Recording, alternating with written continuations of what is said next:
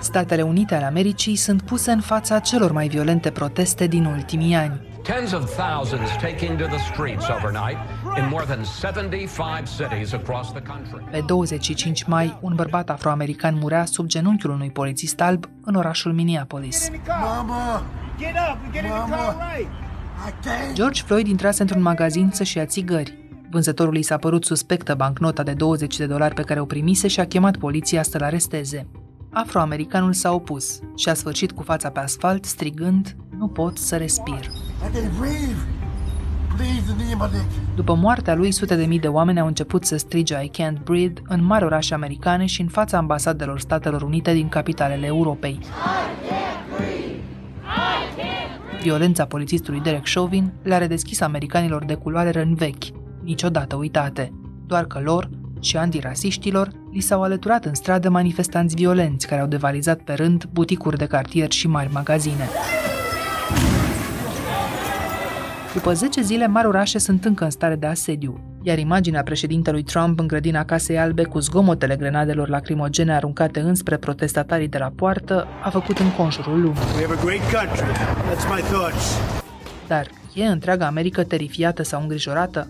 Sunt protestele semne că lui Donald Trump îi fuge pământul de sub picioare? Cum se văd manifestațiile de la fereastră, cât îl preocupă pe americanul de rând și cât zgâlție cea mai puternică democrație a lumii? Recompunem fotografia Americii dezbinate cu trei universitari americani de origine română care trăiesc la Chicago, la Houston și la Bloomington. Aurelian Crăiuțu, Sorin Adam Matei și Alin Fumurescu ne dau azi trei perspective asupra prezentului. Eu sunt Anca Simina și ascultați On The Record, un podcast recorder în care știrea primește o explicație.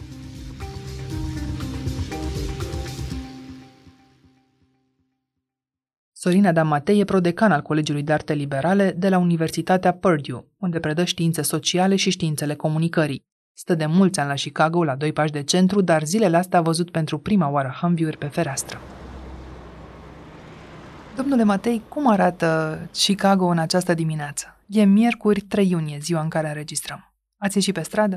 Da, da. Orașul arată ca în după amiaza de Thanksgiving, care este ziua din an din România în care străzile sunt cele mai pustii. Dimineața De Paște. de Paști sau dimineața de anul nou. De obicei, străzile sunt pline. Acum suntem în stare de asediu. Traficul este absolut minim. Majoritatea magazinelor din cartierul meu sunt închise și vitrinele au fost acoperite cu placaj. Multe dintre ele au fost jefuite. E o atmosferă deprimantă. Suntem într-o situație de închisoare la domiciliu. Sigur, nu, nu te arestează nimeni, dar uh, ca să intri și să ieși din perimetrul unde locuiesc eu, de fapt îți trebuie uh, buletinul. Nu te lasă să intri să ieși cum vrei tu. Am văzut și Humvees acum două, trei zile, uh, care au creat aceste puncte de control pe străzi. E suprarealist ce se întâmplă. E un serial pe Netflix, se numește The Colony. Dacă vă uitați la el, o să vă dați seama cum ne simțim noi aici. The most important day in human history is coming. I just want you and your family to be on the right side. Și asta în cea mai bună dintre lumile posibile. E, Chicago, ca să spun așa, să nu uităm, este totuși orașul lui Al Capone. nu e el un oraș uh, al uh, vieții liniștite, nu este regatul din minților liniștită, dar a devenit un spațiu foarte neobișnuit. Uite, iară trece un Humvee pe stradă, s-a dus în sus, se întoarce în jos, poliția din nou, foarte interesant. Ia să, să vedem, vezi strada? Post-apocalipsă. Da, uite, asta e strada. Văd un om care traversează însă în acest moment și uite, uite și o mașină, da. Un cățel, da. Și o mașină și tocmai trecea un Humvee și dacă te uiți în sus pe stradă, vezi unde sunt blocurile cele mai înalte. Acolo e zona de downtown. Deci este un bulevard central, e cum ar fi Chiselev și Victorie, știi? Cu Magheru, cam așa. Dacă n-ar fi verde, aș putea să jur că a fost un bombardament de curând acolo. Da, da, corect. Willis Tower, CS Tower, vezi acolo? Mhm. Și turnul ăla din mijloc cu antena, ăla este Trump Tower. Trump Tower. Au fost proteste acolo? Oh, enorme, enorme. De-aia spuneam că zona mea a fost în uh, ochiul uraganului. Au încercat să arunce cu ceva și în turn sau acolo e bine păzit? Au încercat, dar turnul e dincolo de râu. Este râul Chicago, care desparte zona centrală în două, districtul de sud și districtul de nord. Demonstrațiile au fost în districtul de sud și uh, când au început violențele, au încercat să mute în districtul de nord. Din fericire, între districtul de sud și de nord sunt niște poduri care trec peste râul Chicago și podurile sunt uh, basculante. Și din nou, ca niciodată, podurile au fost ridicate, ca, ca într-un asediu medieval. Era ca în The Lord of the Rings, să puteai să auzi trolii uriașe care dădeau la, la manivelă să ridice lanțurile cu poduri.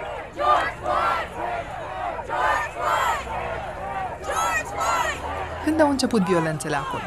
Sâmbătă noaptea. Strada asta mea, de fapt, a fost plină de demonstranți sâmbătă după amiază. We got the same eyes, the same nose, same mouth. It's y'all. And y'all got the, y'all, y'all taking our vision, taking our smell, taking our voice. You take Multă lume de aici din oraș uh, a ieșit pe să protesteze. Protestul a fost obișnuit, câteva sute de oameni, poate câteva mii, dar uh, cu venirea nopții s-au schimbat personajele. Și în contextul ăsta s-au întâmplat două lucruri. Protestul din centru s-a concentrat și a devenit mai zgomotos. Dar pe fondul ăla al întunericului și al zgomotului au intervenit grupuri care preferă să folosească violența în situații de genul ăsta.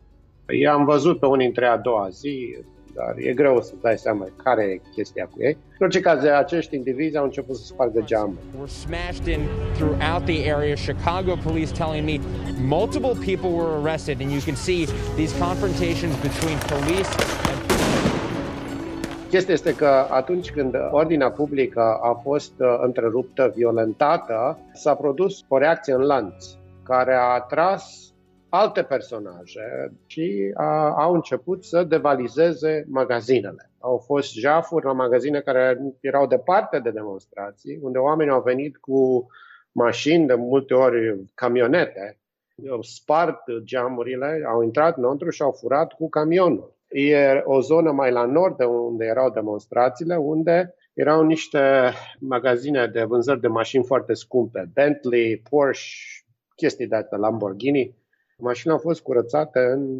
câteva ore. Adică au plecat cu mașinile, nu? Unele au plecat, pe altele au pus pe camion. Bănuiesc că pierderile materiale se pot ridica la sute de milioane de dolari. E ceva absolut incredibil. Putem deduce așadar că americanul cu buzunarele goale a profitat de ocazie și alții au fost pur și simplu solidari, că de-aia au ieșit la protest inițial, dar e în momentul ăsta vreo idee limpede în legătură cu ce se întâmplă? Cum pot fi încadrate protestele astea? Cum diferă ele de ce a mai fost anterior?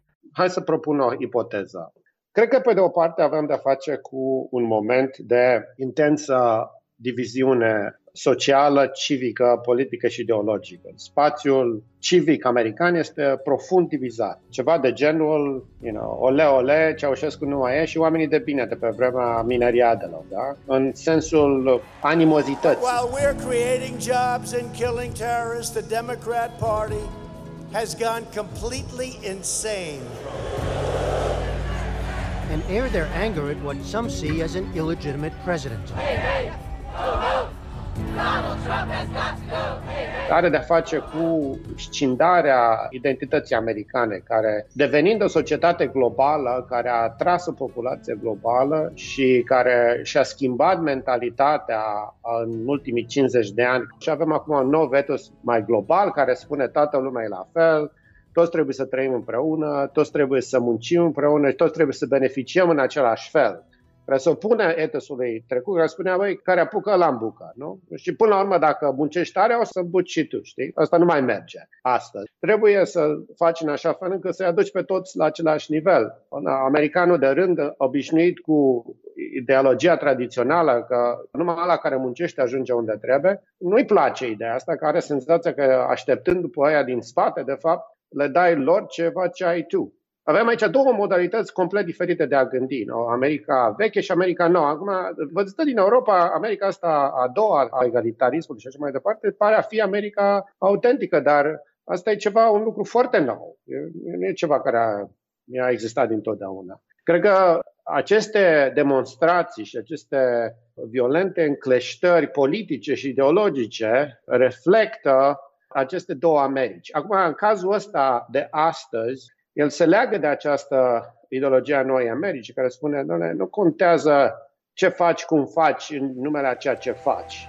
Contează care este produsul. You ask my father to wait, my brother to wait, my uncle to wait. How long must I wait on freedom? How long must I wait on rights and equality and liberty? And as a black child, that resonated with me because I knew I'd been denied and I personalized that. But as I grew, I started to understand poor white people have been denied, women have been denied, gays and lesbians, transgender people been denied, immigrant children been denied. De astea sunt oamenii și de supărați pentru că își dau seama că există zone în America în care presiunea socială, juridică, economică asupra unora dintre membrii societății este mult mai mare decât ar trebui să fie și creează aceste disparități care trebuie să fie reduse. Ma oamenii din cealaltă tabără spun, omul ăla a murit, este un lucru complet regretabil, este un lucru care trebuie să fie tratat cum trebuie de justiție. Dar zic, nu credem că asta este o problemă de you know, justiție globală, asta e o chestie de justiție locală. Aici cred că avem marea dezbatere. Unii vor să schimbăm totul din rădăcini pentru că cumva lucrurile nu se rezolvă dacă nu o faci și ceilalți spun, doamne, avem reguli și legi, astea sunt excepții, nu sunt reguli. If you don't speak English and don't contribute, get out! Fuck political correctness! Fuck political correctness! Când mă refeream la situația din America folosind comparația cu anii 90 din România, nu glumeam și nu glumesc. Efectiv, avem de-a face cu două tabere animate de emoție, de emoție, anxietate, supărare, furie, încăpățânare.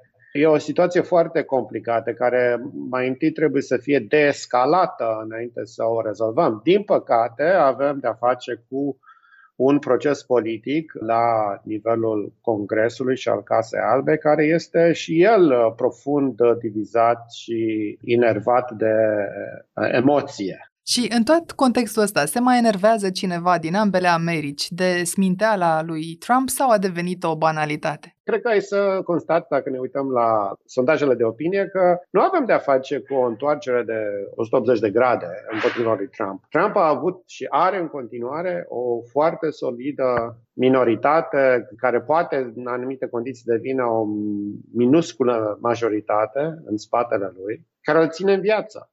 Ideea asta că Trump este un nebun care s-a cățărat uh, pe tron nu e, nu e corectă. Nu se înțelege de multe ori că e omul Trump și e politicianul Trump. Și politicianul Trump are niște legături uh, capilare cu un electorat care l-a adus unde e. Nu numai electorat, dar sunt oameni în congres și așa mai departe care sunt de partea lui și care sunt de partea lui încă o dată din motive ideologice. Nu neapărat pentru că ei sunt de acord cu modul lui de comportament, care de multe ori îi oripilează chiar pe ei înșiși. Pentru că, încă o dată, marea dezbatere care avem aici este între cei care vor o Americă și cei care vor altă Americă. Și atunci imaginea aceea cu Biblia în mână e destinată lumii întregi? Nu. Sau propriului electorat? În mod absolut propriul electorat, desigur.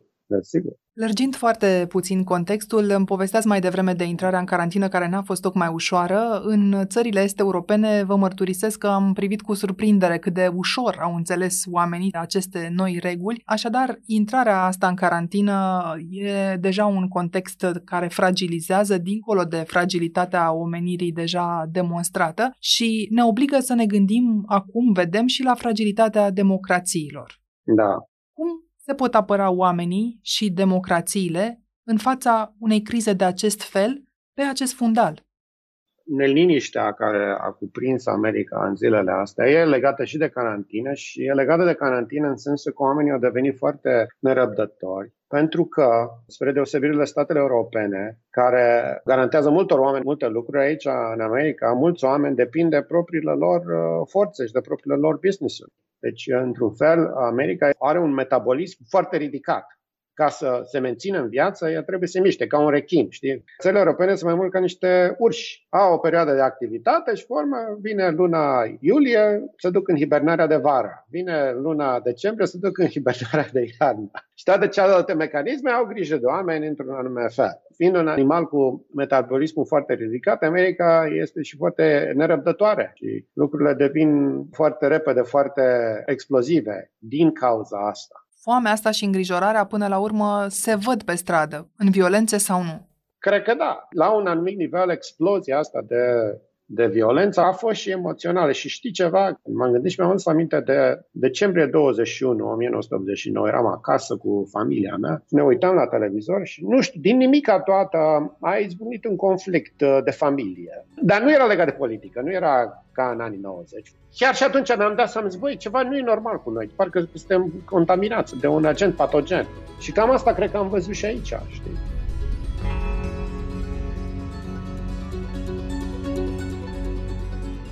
Pentru că tot vorbeați de România, pentru cetățeanul român, frământările, chinurile rechinului american ar trebui să însemne ceva sau ne uităm ca la cinemaul care nu se mai deschide, distanțați fizic și protejați la mii de kilometri? Da, nu știu, eu cred că și românul trebuie să se îngrijoreze de toate lucrurile astea. Pe de o parte, în istoria ei modernă, România nu a avut momente de pusiuni de astea violente. Nu? De fapt, a fost 89 și acea mini-rebeliune legionară când te uiți în jur, e surprins să vezi uh, cât de des și cât de violent uh, s-a manifestat uh, cetățenii țărilor din jurul nostru când nu le-a plăcut ceva. Românii nu sunt obișnuiți cu aceste traumatisme serioase, dar dacă ei se uită în propriul lor suflet, își dau seama că trec printr-o perioadă foarte dificilă, pentru că, în primul rând, structura politică și opțiunile politice din România s-au erodat enorm. Și ăsta e un moment foarte propice pentru mișcările marginale să vină să spună, uite, noi avem o soluție perfectă pentru voi, îi punem pe toți la punct, scăpăm de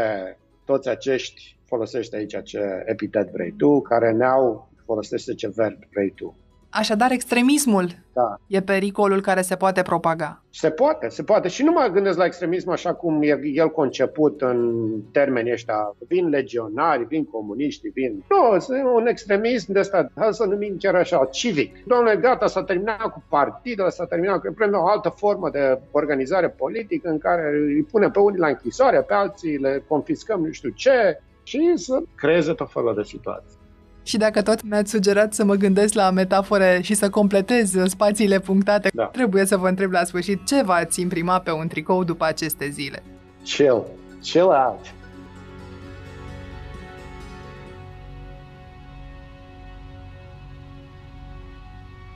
De la Chicago ne mutăm la Houston, orașul texan în care George Floyd s-a născut și a trăit până acum patru ani. Profesor de științe politice la Universitatea din Houston, Alin Fumurescu explică de ce orașul natal al lui Floyd și locul în care acesta va fi înmormântat e prea puțin atins de uciderea lui violentă în Minnesota. O știe deja probabil întreaga planetă, totul a pornit, domnule Alin Fumurescu, de la uciderea lui George Floyd, un afroamerican prins când încerca să folosească o bancnotă falsă. Ați văzut acest film de 8 minute și 46 de secunde? V-ați putut uita? Da, sigur, cum să nu am Cred că toată planeta s-a uitat. What do you want? I can breathe. Please, the name of I can breathe Sunt mulți pentru care a fost pur și simplu prea multă cruzime pentru a-l vedea până la capăt. Nu cred că este chiar atât de multă cruzime în momentul în care cunoști procedurile poliției americane. Poliția americană este destul de dură în momentul în care simte că există rezistență la arest. Și cu asta nu prea te joci dacă nu vrei să te trezești la pământ cu pistolul în cap și cu genunchiul pe gât. Dar asta nu înseamnă că polițistul te poate juca în genunchi până la asfixiere. Este adevărat. Nu, nu, nu încerc să scuz. Deci faptul că George Floyd a murit, evident că este tragic. Faptul că el striga că nu poate respira și așa mai departe și poliția l-a ignorat, evident că dovedește încă o dată că metodele sunt mult prea brutale raportate la infracțiune. Dar nu cred că este o treabă strict rasială aici. Prietenii de mei albi au trecut prin situații relativ asemănătoare. George se mutase din Texas uh, în uh, Minnesota tocmai pentru o slujbă, acum era șomer, n-avea bani de țigări, așa arată americanul lower class în această criză economică. E foarte ușor să pictăm acest tablou în culori foarte sumbre și dramatice. Omul nu avea bani și din această cauză a tipărit o hârtie falsă de 20 de dolari. Asta se numește crimă federală, să ne înțelegem. Doi la mână, dacă nu ai bani, îți cumperi de mâncare, nu îți cumperi țigări mentolate. Trei la mână, nu ești extrem de beat în așa fel încât să nu mai poți porni din parcare și patru la mână, nu ești drogat dacă nu ai bani de mâncare. Îmi cer scuze că trebuie să stric un pic imaginea idilică, dar trebuie să ne uităm și la fapt. Check his boss. Check his right. Check his boss. Check. The man ain't moved yet, bro. Ce reacție a trezit acolo în sudul Statelor Unite uciderea lui? Vreau să încep așa puțin contra curentului. Mai exact cu non-știrea. Știți, Taleb, lebăda neagră, evenimentele neprevăzute și așa mai departe. În ziua de astăzi, una dintre problemele majore este că toate media focalizează numai pe lebedele negre, mi-e dor de o lebădă albă. Iar Houston, din acest punct de vedere, este lebăda albă. Pentru că în Houston este totuși al patrulea oraș ca mărime din America, în jur de 6,5 milioane de locuitori. N-au existat protestele violente din alte orașe. Pot înțelege, să zicem, Chicago, Detroit, Atlanta, chiar și New York, dar au fost proteste violente în Philadelphia sau Pittsburgh. În Pittsburgh, raportat la scara Americii, un fel de Brad raportat la scara României, Brad fiind orașul meu natal cu 18.000 de locuitori în vremurile lui bune. Și cu toate acestea, în Houston, vineri, când au fost cele mai, să spunem, violente proteste, s-a spart o fereastră și s-a răsturnat un ghivej de flori. Sâmbătă noaptea, când restul Americii ardeau, se spărgeau magazinele, mașinile de poliție erau răsturnate, le se dădea foc, la ora 11 noaptea am verificat, sâmbătă deci, în Houston exista un singur protestatar. Omul fiind, cum ați spus, de aici, deci te gândeai măcar câțiva verișori revoltați sau ceva cumnați. Nu s-a întâmplat. Și asta e non-știrea care, de fapt, după părerea mea, ar fi trebuit să devină știrea principală, în primul rând în America.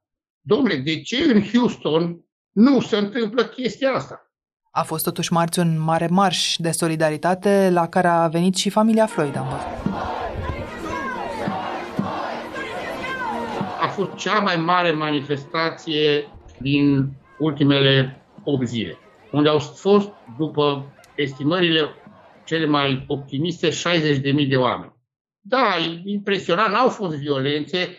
Rămâne de văzut ce se va întâmpla luni și marți, când va avea loc, propriu-zis, înmormântarea. Nu cred însă că ne putem aștepta la violențe în niciun caz. De ce?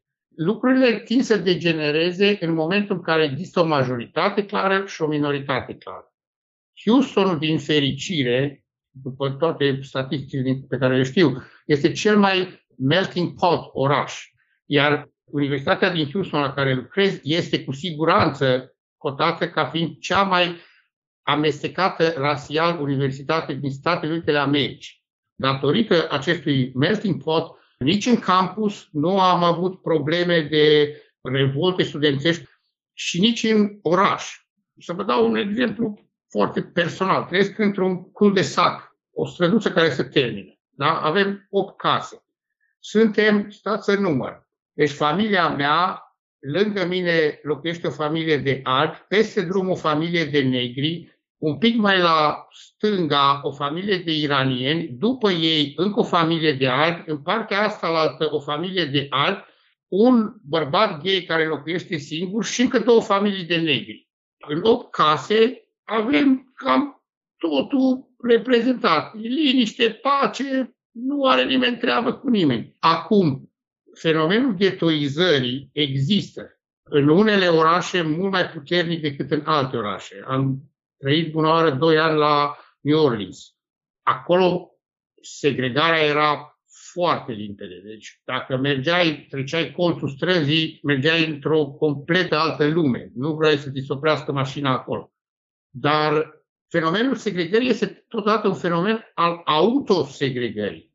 Și cred că una dintre problemele majore ale societăților este această politizare a identităților. Deci eu nu mă mai identific în primul rând ca fiind american. Mă identific ca fiind, începem de sus în jos, republican, democrat. Continuăm. Alb, negru. Mexican, asiatic. Deci putem mărunți, ne putem băga în cutiuțe din ce în ce mai mici, în care să ne închidem, din ce în ce mai tare și după aia ne mirăm că de ce societatea explodează. În teoria și practica social-politică, ce sau cine poate opri violențele fără a răspunde tot cu violență? Violențele nu pot fi oprite decât fie prin violență, îmi cer scuze, dar funcționează, sau în momentul în care ai un număr de cereri care pot fi satisfăcute, punctuale. Asta e una dintre problemele protestelor care devin violente. În cazul acesta, de exemplu, protestele au trei componente, cam în toate orașele. Există, să le spunem antirasiști, există oamenii normali care sunt direct afectați și de bun simț, afroamericanii care chiar sunt afectați și suferă, și există profitorii care întotdeauna vor exista. Și profitorii sunt cei care sparg magazinele, creează haosul. Toată lumea spune, noi ne delimităm de ei. Păi și eu m-aș delimita, dar dacă vrei să faci omlete, trebuie să spargi niște ouă, mai ales că nu ai o cerere clară care poate fi satisfăcută. Să ne înțelegem. Ce cer oamenii ăștia acum? Dacă ar veni zâna cea bună și le-ar zice, oameni buni, ce vreți voi să se întâmple până mâine ca să încetați chestia asta. N-aș ști să vă spun.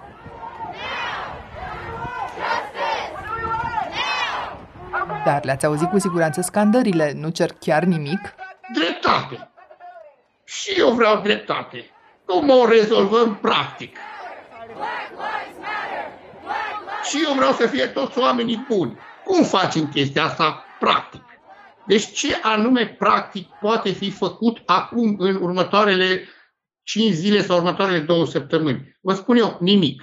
Vă dau eu un exemplu. Renunțarea la superimunitatea polițiștilor, această qualified immunity, garantată de Curtea Supremă, de pildă. Bună oară, dacă ar merge și ar spune, domnule, noi cerem chestia asta, să poarte toată lumea o cameră video în orice moment când produce un arest. Asta e o cerere care poate fi realizată. Dar nu poți merge, vrem justiție. Aveam un profesor la Duke care zicea, Toată lumea iubește inorogii roz care trag vântul cu miros de trandafir. Problema e că ei nu există. Deci trebuie să ai o listă de dimensi. Îmi spuneți că nu e posibil compromisul pentru că n-ar exista o listă de revendicări? Vă întreb pentru că ați făcut într-o carte publicată și în românește istoria conceptuală a noțiunii de compromis și mă întrebam cum ar arăta compromisul într-o societate puternic polarizată cu amenințarea scoaterii armatei pe de-o parte și cu afacerile vandalizate de cealaltă. În America, compromisul era un cuvânt de laudă, era o virtute. Constituția și Statele Unite ale Americii au fost rezultatul unui serie de compromisuri care ce însemna? Însemna că eu, ca individ care am interesele mele particulare, sunt gata să mi le sacrific pentru un interes mai mare. Deci problema revine din nou la una de identitate. Cum putem ajunge la un compromis atâta timp cât toată lumea s-ar identifica nu ca alb, negru, republican, democrat, homosexual, ortodox, ateu sau mai știu eu ce, ci în primul și în primul rând s-ar defini politic. Eu sunt cetățean american, toți suntem cetățeni americani. În momentul în care suntem egali de vedere politic, putem face compromisuri. Dar politica înseamnă și încercarea măcar de a asigura condiții de viață decente tuturor cetățenilor. De data asta putem deschide televizorul ca să vedem că asta nu se întâmplă, nu? For another night, the skyline is on fire. This time, though, both in Minneapolis and St. Paul. More buildings around the third precinct are on fire. Mă sună mama și îmi spune, vai, am auzit la știri că nu știu ce s-a întâmplat. Nu, nu e chiar așa, că vă spun că eu aici trăiesc. Nu e chiar așa de rău. decât să aude și să vede la televizor. Dar dacă vă întreabă mama dumneavoastră acum sau mama mea care, ca și a dumneavoastră, se uită la televizor, ce este Antifa, ce le răspundeți? Este o etichetă pusă și vehiculată încă o dată prin media, vine de la antifascism. Acum, fascismul nu e tot una cu nazism. Și nazismul vine de la National Socialism. Dar cumva aceste detalii istorice sunt trecute cu vederea. Evident că în momentul în care Trump atacă organizația Antifa, el atacă organizație care nu există, poți să-i spui, domnule, o trimite la pușcărie. E ca și cum mai trimite balena albastră, că am înțeles că la un moment dat era o problemă cu balena albastră în România, care nu există. Dar toată lumea devine agitată. Domnule, trebuie să rezolvăm problema balenei albastre și acum antifei. The violence and vandalism is being led by Antifa and other radical left-wing groups who are terrorizing the innocent, destroying jobs, hurting businesses and burning down buildings. Păi ea nu există decât în mass media, pe social media. Și atunci ce probă există că Antifa a organizat protestele, cum uh, acuze Donald Trump? Dacă credeți că pe Donald Trump îl interesează câtuși de puțin... Și cum poate identifica cineva, fie și Trump, o mișcare fără organizații ca fiind teroristă, după bandane, după tricouri? Donald Trump face numai jocuri de imagine, dar care, surprinzător, funcționează. De ce? Pentru că există o majoritate tăcută pe care nu o vedeți pe stradă, care simte că lumea a luat-o pe arătură, ca să spun așa, să simte discriminată și nu poate vorbi liber. Și ei vorbesc la vot.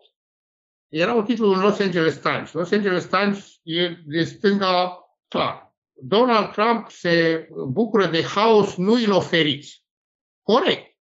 Absolut corect lui convine această situație. Pentru că după aia poate să se prezinte lege și ordine, uitați-vă la ăștia, spar magazinele, fură televizoare, fură telefoane, fură papuși de 500 de dolari și așa mai departe. Bat polițiștii, dau foc la poliție, poliției frică să reacționeze ca să nu fie acuzați de exces de violență și de rasism. Vorba de Eugen Ionescu, luați un cer, mângâiați-l, va deveni vicios. Se alimentează unii pe ceilalți. Șansele lui Trump de câștigarea celui de-al doilea mandat au crescut în ultima vreme, după părerea mea, nu au scăzut. Și cu cât aceste proteste vor continua, șansele cresc și mai mult. Din nefericire pentru el, protestele încep să scadă ca intensitate. De ce? Lumea se plictisește. Uitați-vă la coronavirus. Poate să fie și pandemie, că și război atomic, dacă e după vreo lună, ceva bine, ceva noutăți, nu mai aveți, că ne-am cam plictisit, mai vreau o lepădă neagră. După părerea mea, cocoașa protestelor în America a trecut. Și chiar dacă protestele încetează, Donald Trump rămâne încă jumătate de an cel puțin la Casa Albă până la alegeri. Cum se raportează azi un american obișnuit la președintele lui? E exasperat, îl disprețuiește, îl ignoră după toată povestea asta. Donald Trump e citar de mahala. Atât am obișnuit cu toate excesele lui că dacă ești un om cât de cât înțelept, nu mai bagi în seamă ce spune. Cum testez eu real life?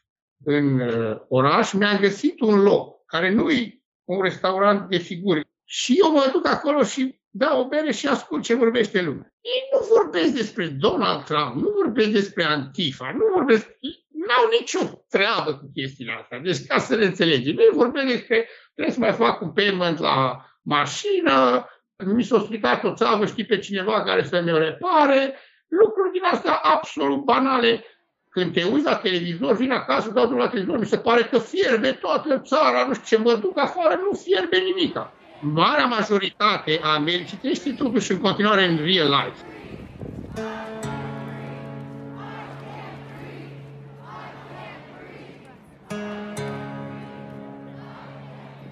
Cu sau fără proteste în lanț, în Statele Unite vin alegerile. O Americă roșie și alta albastră își desenează noi granițe imaginare cu fiecare discurs politic sau tweet al președintelui Donald Trump.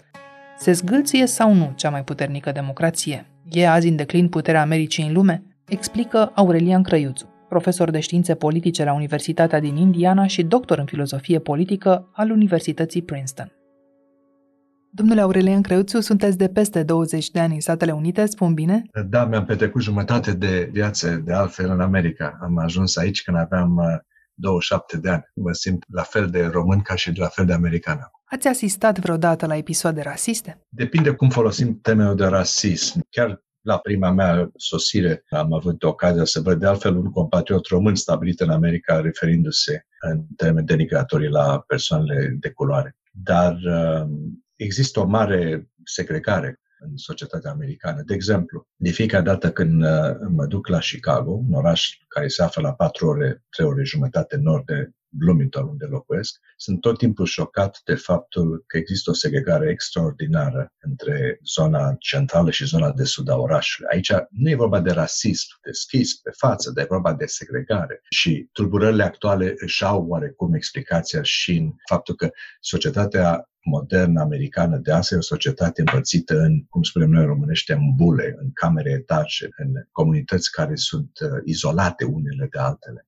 E și vorba de un soi de autosegregare? Vă întreb mai ales ca profesor de data asta, sunt convinsă că aveți și colegi și studenți de culoare sau de diferite etnii. Mai e o obișnuință, autosegregarea aceasta, inclusiv în mediul academic, în același cămin studențesc, la același magazin, la același restaurant. Există în clipa de față o modă a politicilor de identitate, grupuri care se definesc în funcție de identitatea pe care o au. Și aceste grupuri tind să-și afirme identitatea în mod politic, într-un mod vocal, uneori excesiv. Dar există și o rădăcină acolo la baza celor politici, în sensul că identitatea aceea a fost afectată, a fost maltratată sau chiar a fost ignorată de-a lungul timpului. Deci, într-un fel, există o legitimitate a acestor revendicări identitare. 100 years later, the life of the Negro is still sadly crippled by the manacles of segregation and the chains of discrimination.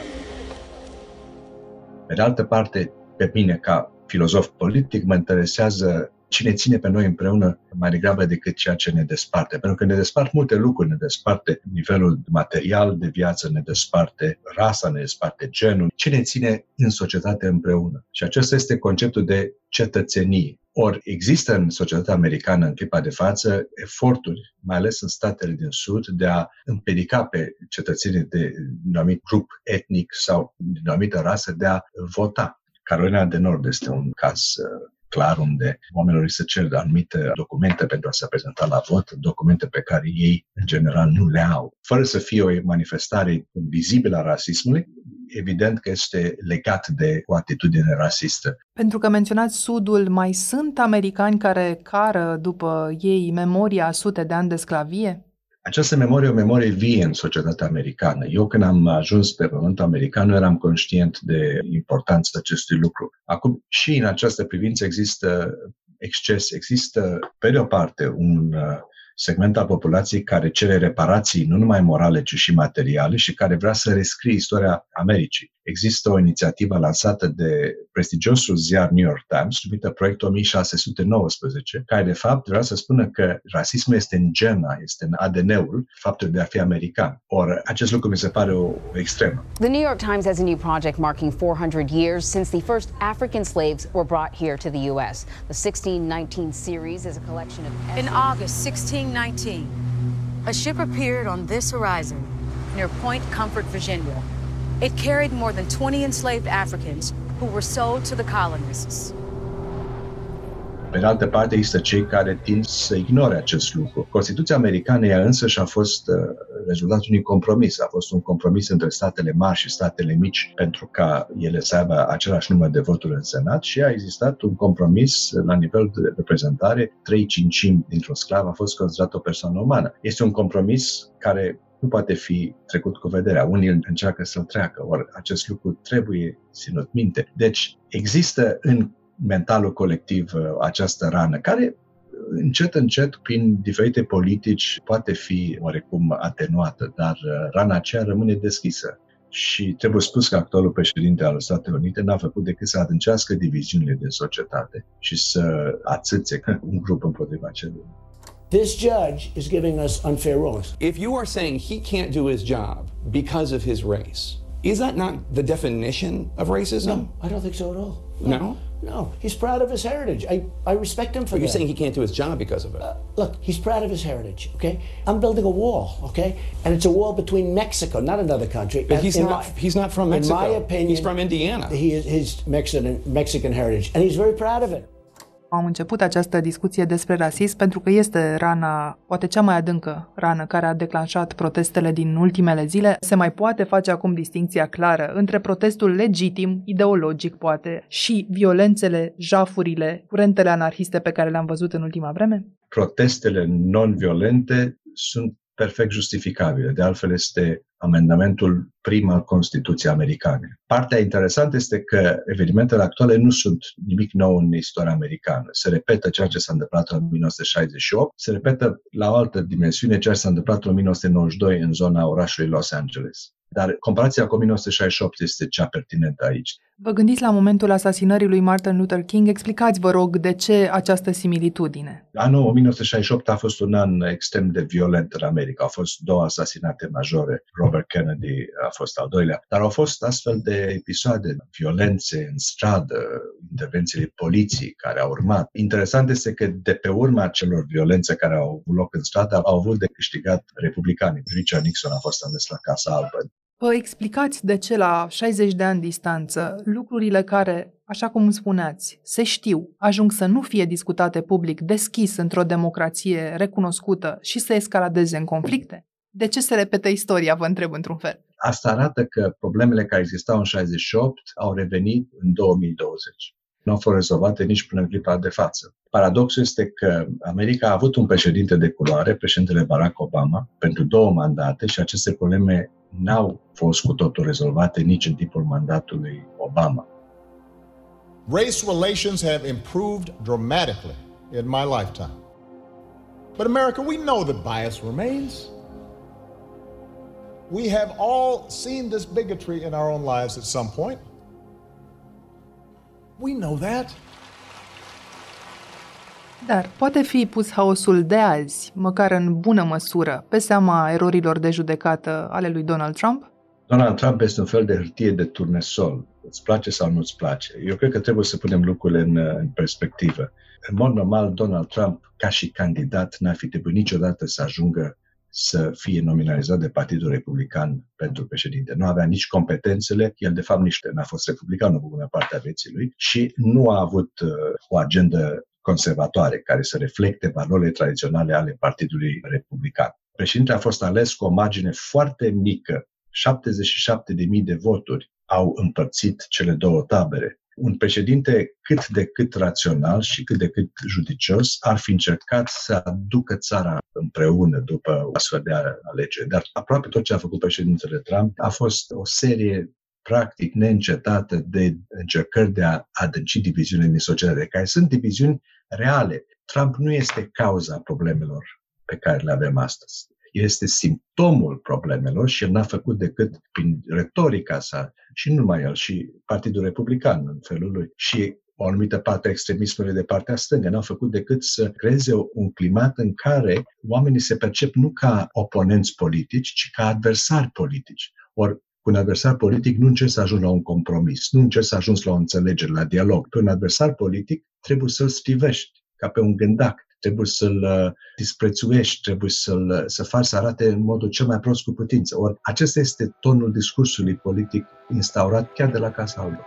President Trump took his attacks on four Democratic lawmakers to a raucous campaign rally in North Carolina last night. His supporters chanted, Send her back, echoing the president's racist tweet that the four women of color should go back to the countries where they came from. E ceea ce vedem radicalizare? America este o societate extrem de inegalitară. Retorica 99% versus 1% este reală. Cei 1% sau 0,1 din 1% s-au îmbogățit în ultimii 20 de ani și restul fie că au stagnat, fie că s-au dus în jos. Există o, o stare de insecuritate astăzi în societatea americană mai mare decât în orice moment uh, trecutul apropiat. Se pune în mod deschis întrebarea dacă cele 50 de state vor rămâne împreună sau vor fi divizate. De altfel, noi trăim aici în Statele Unite ale Americii, dar e posibil foarte bine într-o zi să ne trezim că suntem în statele dezunite ale Americii. Retorica aceasta a Americii roșii, America republicană, împotriva Americii albastre, America democrată, e o retorică care există de 20 de ani. Dar uh, existau câteva lucruri care țineau cele două Americi împreună. Ori astăzi se pare că există o diferență fundamentală între Texas și uh, Massachusetts. Sunt două continente care, într-un fel, parcă se despart pe ape, așa, unul de altul.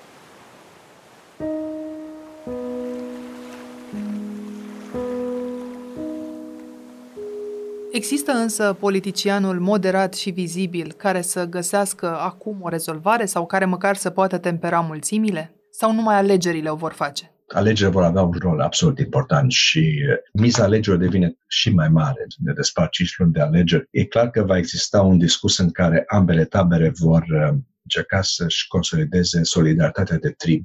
Pentru republicani acest lucru este esențial și de aceea orice voce de opozant din sânul Partidului Republican va fi uh, criticată și probabil eliminată. Vedeți însă un, o schimbare așa în rândul electoratului în timpul acestor proteste? S-a detașat cineva de Donald Trump dintre susținătorii uh, săi? Înainte de înregistrarea noastră am uh, verificat care este procentul de popularitate a președintelui și el este nu mai mare de 42%, ceea ce este jos pentru uh, momentul actual toți președinții precedenți erau mai sus. Obama, paradoxal, era destul de jos, era la 47% după 1231 de zile de mandat sau așa ceva. Dar uh, Reagan avea 52%, uh, Nixon avea și el vreo 52%.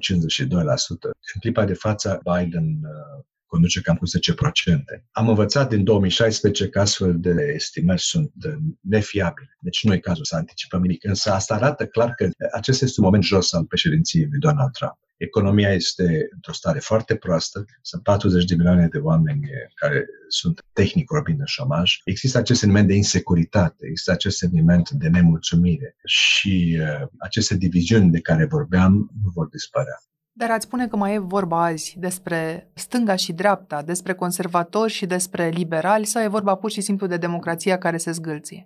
Termenii de stânga și dreapta nu vor dispărea niciodată din mentalul nostru politic. E nevoie de acești poli, dar ei se schimbă. Nu poți să mai folosești criteriile vechi pentru a te identifica la stânga sau la dreapta. Sunt alte criterii care încet, încet apar în societate. Dacă Ronald Reagan ar fi candidat astăzi în alegerile primare ale Partidului Republican, el nu ar fi trecut de testul alegerilor primare. Același lucru se poate spune și despre o bună parte a democraților. Clinton, dacă ar candida astăzi pentru uh, alegerile primare în Partidul Democrat, n-ar câștiga nici ea. Multe dileme pune politica americană azi, poate și mai multe după aceste proteste. Care ați zice că e pericolul imediat? Pentru că nu sunt de ignorat nici semnele date lumii întregi. Sunt două pericole care mă preocupă pe mine. Unul este divizarea internă, pericol de a ne trezi mâine statele dezunite ale Americii. Și acest pericol nu mi se pare iminent, dar mi se pare că se poate discuta. A doilea este dezangajarea Americii în spațiul uh, relațiilor internaționale. Relațiile Statele Unite cu Europa sunt la un punct critic în clipa de față. Este un moment critic în relațiile cu China. Actuala criză este prima din 1945 încoace în care Statele Unite nu au jucat un rol central în gestionarea crizei pe plan mondial. Statele Unite au jucat un rol important, dar secundar și aici văd America pierzând câteva aturi pe care le avea, începând cu încrederea și imaginea. De la noi, de aici de departe, pare că mor democrațiile începând cu cea mai puternică. E o percepție eronată, o concluzie trasă prea devreme? Liberalismul și democrațiile mor de când au apărut. Da? Există însă o, o literatură care s-a dezvoltat în ultimii 10 ani pe tema declinului deficitului democratic și aici lucru care mi se pare îngrijorător este erodarea normelor democratice. Ideea că, de exemplu, ai nevoie de contestație politică o idee fundamental democrată. Ori în momentul în care președintele, nu altcineva, declară presa inamicul numărul unu al democrației, acest lucru e foarte grav. Nu mai vorbesc de conul de umbră oarecum sau unda de îndoială pe care unii le aruncă asupra legitimității alegerilor. În momentul actual, președintele Trump încearcă să sugereze faptul că alegerile ar putea fi măsluite, încercând oarecum să descrească încrederea alegătorilor în corectitudinea alegerilor. Acest lucru mi se pare foarte grav. Și noi, în România, ar trebui să ne preocupăm de toate frământările astea ale Americii? America e departe. În primul rând există un simbol al Americii, este simbolul statuii libertății. Cred că era Abraham Lincoln cel care a spus că de destinul libertății în America depinde destinul libertății în lume. Acest simbol este real. Acel farmec al libertății este legat de numele Americii. Pe de altă parte, felul în care vom gestiona aceste dezacorduri și această polarizare afectivă și structurală a Americii arată, cred eu, oricărui cetățean din Europa, din România și din, din alte părți ale lumii, dificultatea de a trăi într-un regim democratic. La ieșirea de la Convenția Constituțională de la Philadelphia, Benjamin Franklin a fost întrebat ce fel de formă de guvernământ ați ales și el a spus o republică dacă știm cum să o menținem. Ori asta este lecția momentului actual, că democrația e un regim foarte fragil, nu există o melodie perfectă a democrației. Sunt pași, decizii pe care le luăm și care unele sunt bune, altele sunt proaste. Sunt optimist în privința viitorului democrației americane. Însă e limpede că prestigiul Americii, imaginea Americii și chiar puterea Americii se află în declin în clipa de față.